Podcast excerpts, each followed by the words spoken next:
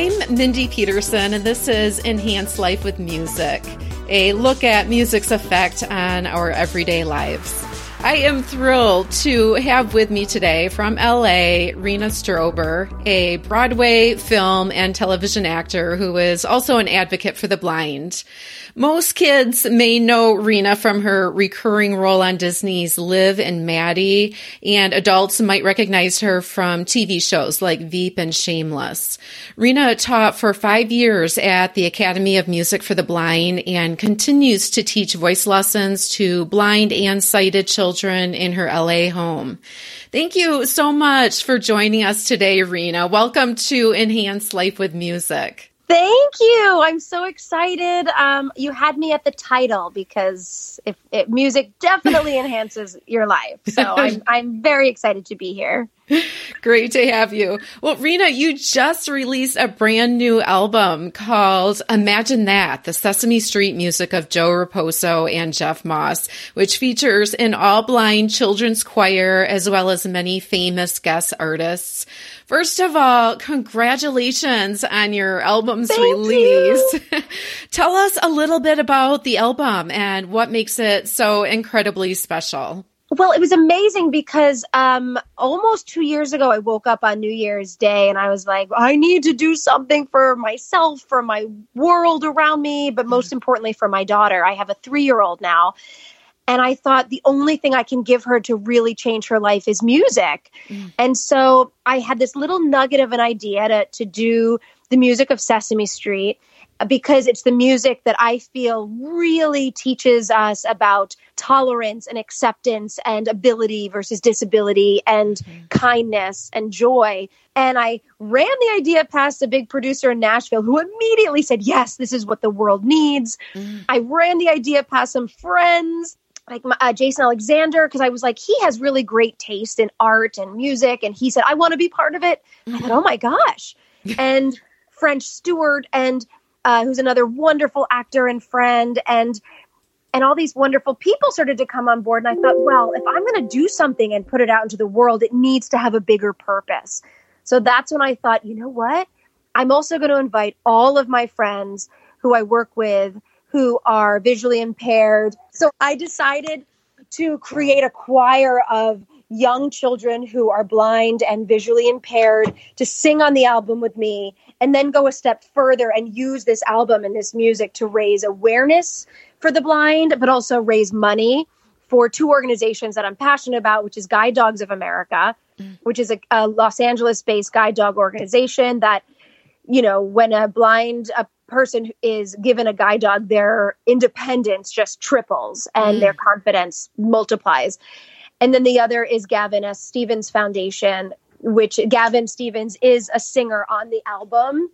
When I realized that this album was becoming bigger than I thought with people like Jason Alexander on it, and I also had Sony Studios um, giving me their studio to record for free. Everyone, and I mm. noticed everyone wanted to be a part of it. I thought, if this is going to be that big, it has to give back somehow. Mm. And I know that there's not a lot of money in music these days, but there's the opportunity to get out a message and possibly raise some money. Mm-hmm. So that's when I decided to invite um, all of my friends who I teach who are visually impaired or blind create a choir and um, use the album and the music to raise awareness for the blind and also raise money for Guide Dogs of America and Gavin's group. Well, it's called Gavin's Groupies, but the actual organization is the Gavin Stevens Foundation.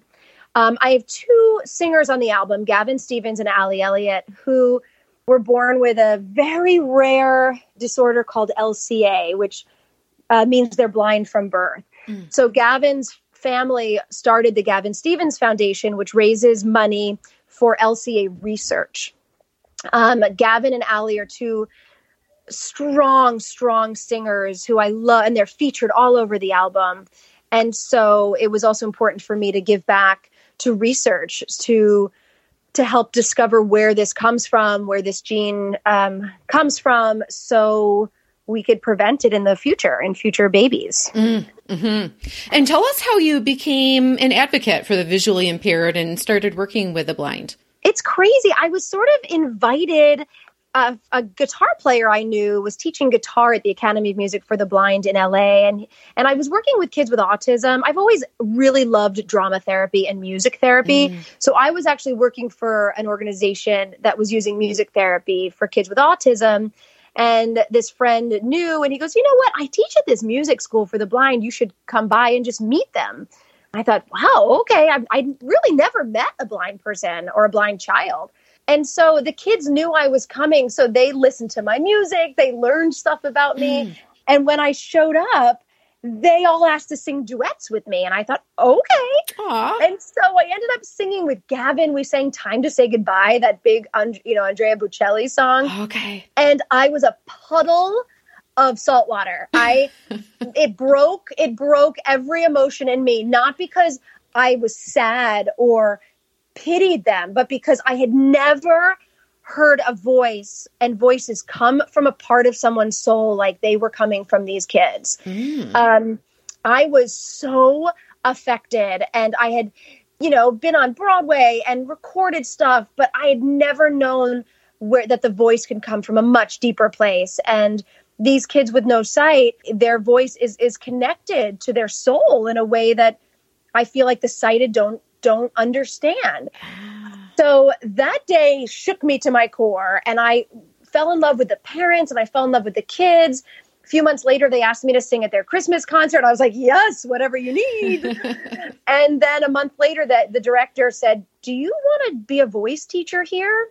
And I originally said, No, I don't know how to do that. I, I can teach sighted kids, but I don't know how to teach the blind. And a little thing in my head said, Just say yes, just say hmm. yes and figure it out. Mm. You know, it's like fake it till you make it. sure. So I said, sure. And I walked in the room and and in walked one of my first students. It was Gavin Stevens and Danielle. And I learned very quickly just uh, learning by doing mm-hmm. how to teach the blind. You can't say, hey, do this, raise your hands like this. It's all mm. about feel my face, mm. um, stand on the other side of the room, uh, listen to where my voice is, my teaching also became very strongly rooted in confidence, not just teaching them to sing, but teaching them to love themselves, to be confident in who they are. And I started to see changes in themselves and their voices immediately. So it was just a match made in heaven. So I taught there for many years and then I got pregnant and I took a maternity leave. And unfortunately, when you have a kid, it's very hard to go drive places to teach. Yes, um, it is. so, so I left the school, but a lot of the students were coming to my house, and then I I just kept producing. I I, I have a bunch of videos on YouTube. There's one where I did suddenly Seymour with Gavin, and we did a shot for shot recreation from Little Shop of Horrors. Mm. So if if I wasn't teaching, I'd be producing stuff, basically giving them opportunities that they weren't getting on their own. So that became it just became important to me for them to know that there's nothing in their way, you know, that that they they can do anything, you know, they can be on TV or they can be in a like Gavin loved shooting like being on set, you know, and having to do the same thing over and over again. And and um and then with this album inviting them into st- Sony studios to stand at those microphones and put these headphones on and and and sing over and over again and meet Jason Alexander in French and ML and just give them this opportunity. And I even put the parents on the song "Sing." Um, I'm sure everyone knows at the end it goes la la la la la la la la la la. And I was like, parents, get down here. Are You're singing. um, so it was just it was just wonderful and and they're going to continue to reap the benefits because I'm hoping people go, we want to hear them sing more. Or, sure. you know, after after Gavin started getting out there singing, the LA Lakers and the Kings asked him to sing the national anthem for them for like an entire season. Oh my word. Oh, that is awesome. It was incredible. He was like eight at the time and he would walk out, you know, in center stage at, at you know, the Staples Center and blast, you know, the Star Spangled Banner. Um, so I just, I constantly am giving these, given these nuggets of joy from seeing them be presented to the world as a talented performer mm-hmm. and not as a blind performer you mm-hmm. know and mm-hmm. and that's my goal to to break down the barriers and i feel that that's what jim henson set out to do mm. when he he didn't create sesame street but but with his muppets and the people behind sesame street to say hey because i still watch the old sesame streets with my daughter okay. and every like the really old old ones show a young white girl in the black neighborhood in Brooklyn mm. waking up with her and like experiencing her life and and there's no there's no color it's it's basically colorblind those old those old Sesame Streets. There's a little girl in a wheelchair in a lot of episodes that she's just she's part of the show, you mm-hmm. know. Ray Charles was on the show with Elmo and he talks about Braille and Stevie Wonder was actually on the show and so yeah, so that's again just tying back why I chose that music to to speak to what I wish for the world, basically. Sure. Yeah. Was was there any other factors that went into how you decided which songs to include in the album? Well, Fred Mollin, the producer, he's out of Nashville. Um, uh-huh. He's really incredible, and what he does is he had me make him CDs of every song that Joe Raposo and Jeff Moss wrote. He's like, I want to hear all of them. So I went and burned them. He was in Martha's Vineyard at the time, actually, and he put them on like uh, his headphones. I don't know how he did that, but he immersed himself in the music, as did I. He said, We need to take the next week, and from morning, noon, and night, we need to just listen to the music over and over and over again mm. and start to see what songs really speak to us.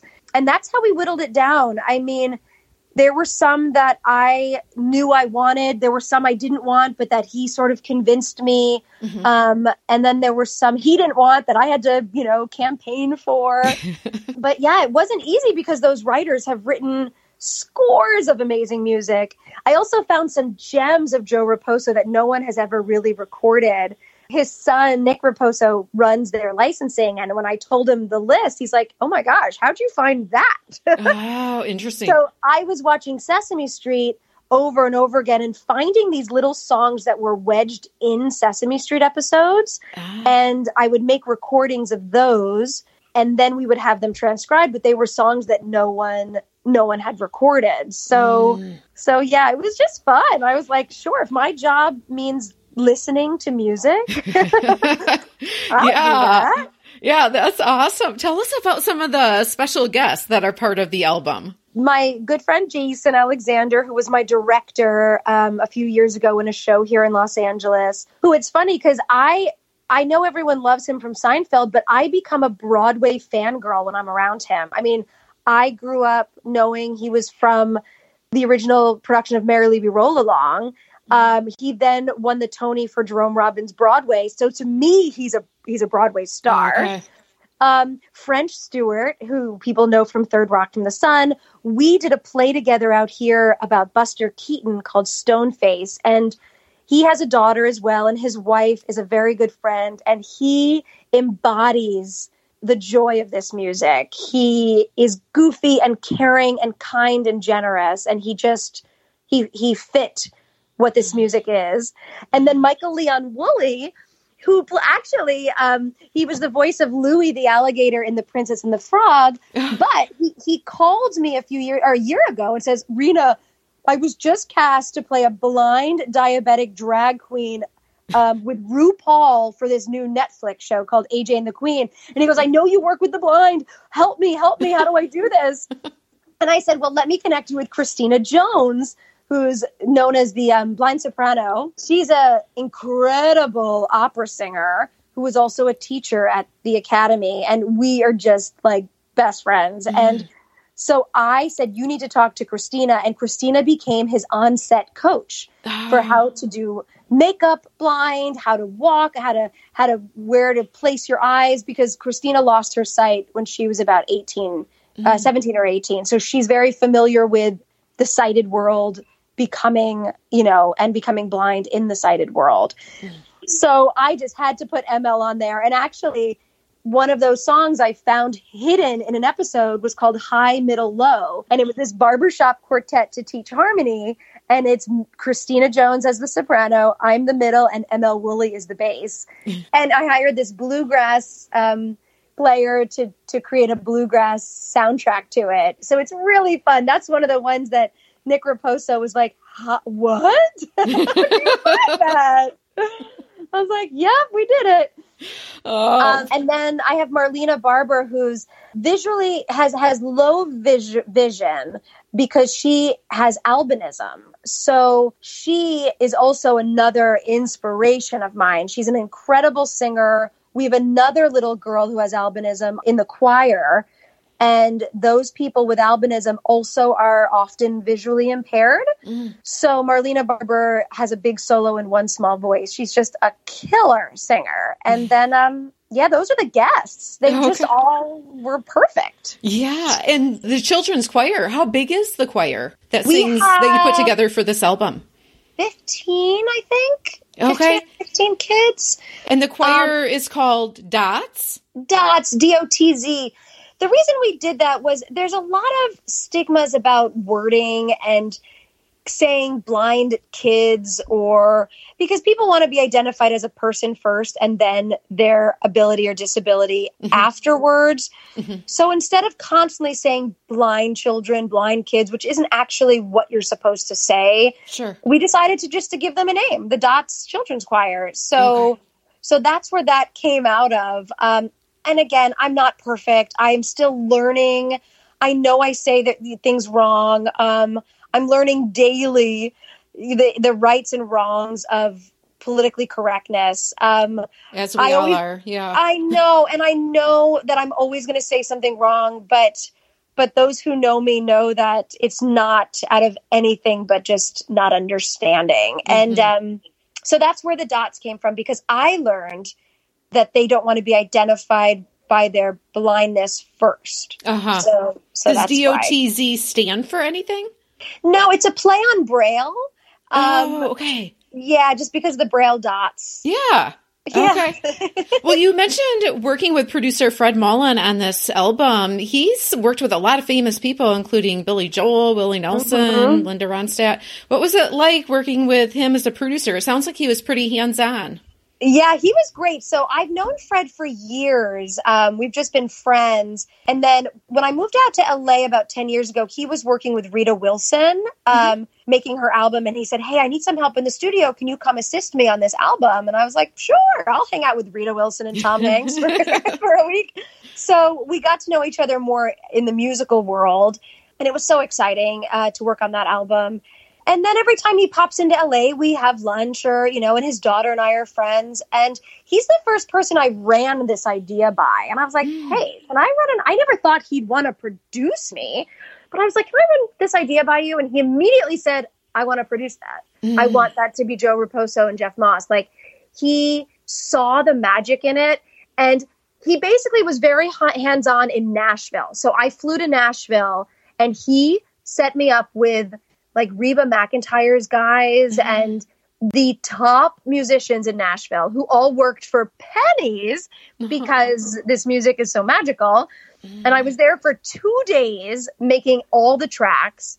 And then I came back to LA and he had to stay in Nashville. So I sort of took over from there and did all the vocal sessions and did all the the post stuff. But but Fred laid the groundwork and has been instrumental in in the the blossoming of this project. Mm. Um, he also like retweets everything and shares everything because he's just he believes in it. And not because he knows me but because again the world needs this right now. Mm. Um, i'm not saying that from ego that they need to hear me sing a song. They need to hear this music. Sure. Um, well, it's always exciting to hear about projects that a lot of people really coalesce around, and it's not because of the income they're making from it. It's no. because they really believe in the purpose, which sounds exactly what's going on with this album. And in fact, yeah. something that you said in the press release that I saw is what the world needs now more than ever is the music of Sesame Street. We need to be reminded that being kind is simple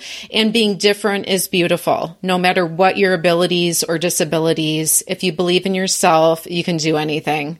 Yeah, I, I stand by that. And it's so interesting um, because I didn't even realize I was doing it at the same time as the 50th anniversary of Sesame Street, which was last year. Okay. But I'm sure you and your listeners are aware that since the pandemic started, Sesame Street has stepped up. They had a CNN town hall. They've been working with Headspace. I do a monster meditation with my daughter at night.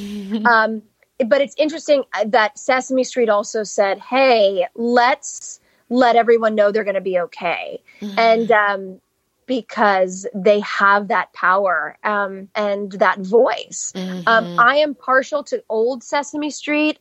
I just love the classic Sesame Streets when Jim Henson was alive. I, I and I love the new ones, but there's something about the old ones that that just captures something and um, so that's why this CD is celebrating the old music. Mm.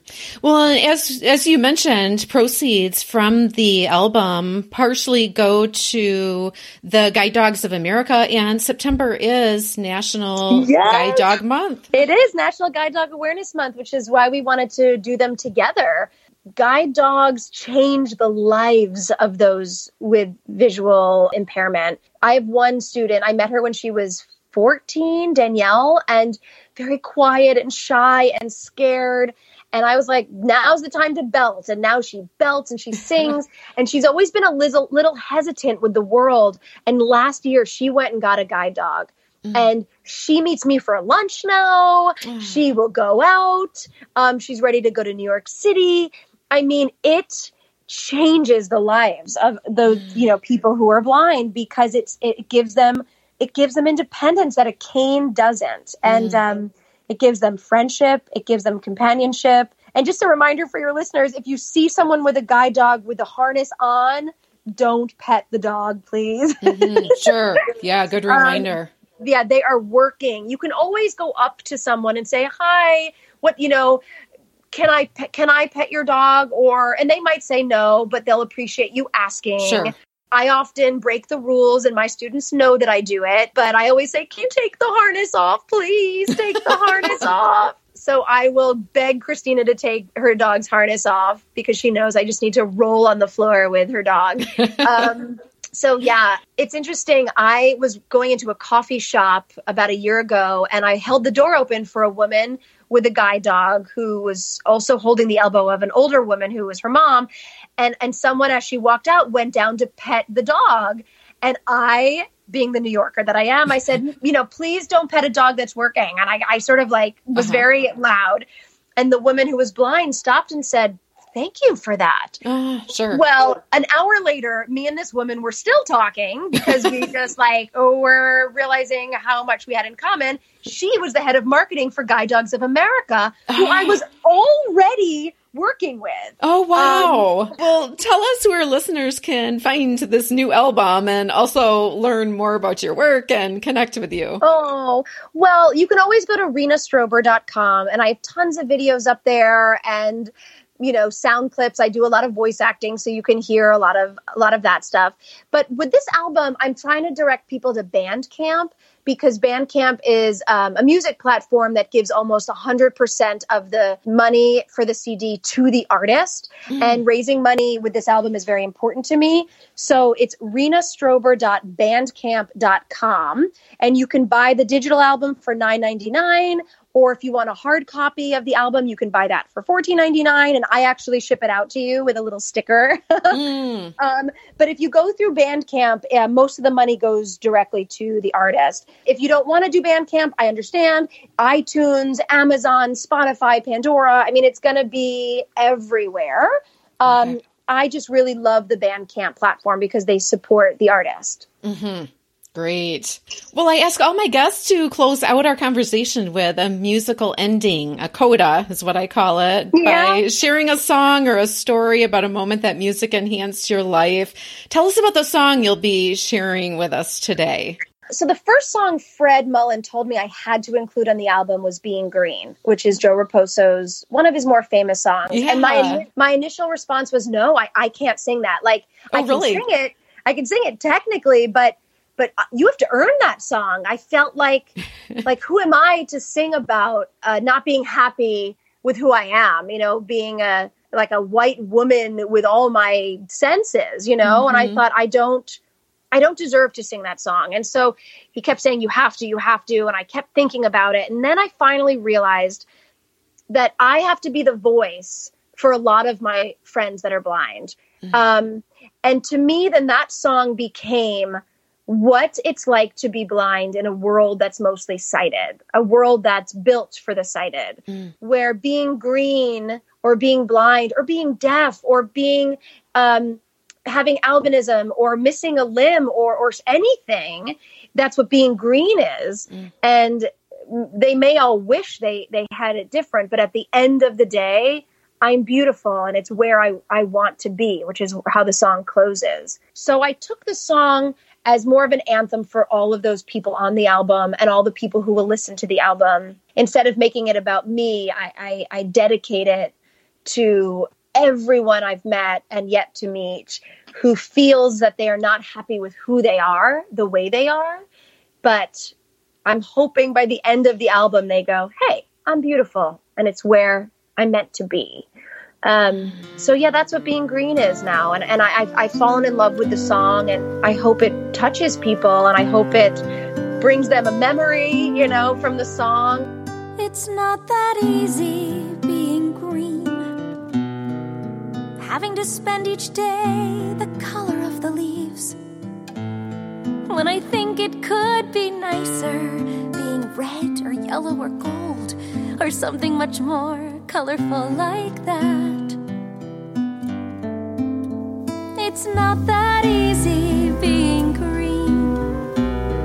It seems to blend in with so many other ordinary things. And people tend to pass you over because you're not standing out like flashy sparkles on the water or stars in the sky.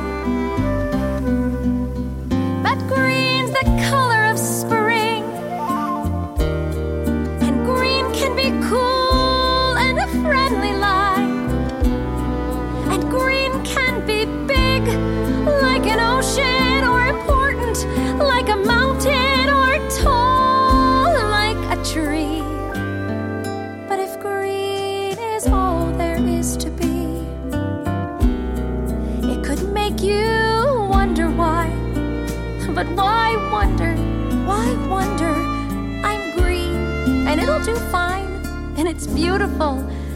And I think it's what I wanna be.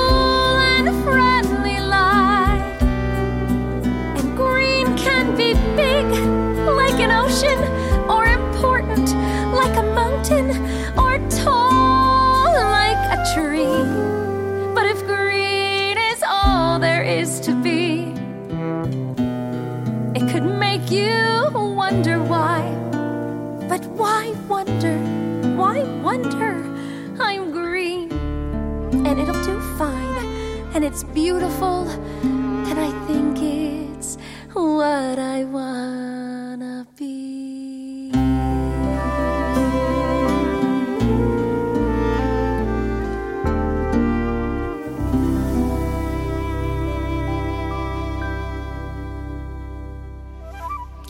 Thank you so much to Rena and the extended team of participants on this album for enhancing lives with music. These songs are classics, and it's fun to hear the fresh Broadway style take on them.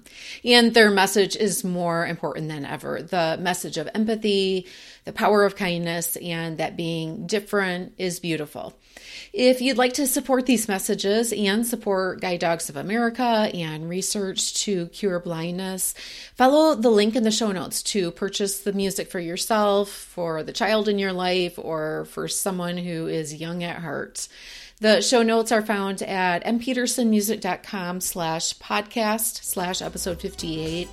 There's also a link to that page right in the episode details in your podcast app. Thank you sincerely for joining me today. Until next week, may your life be enhanced with music.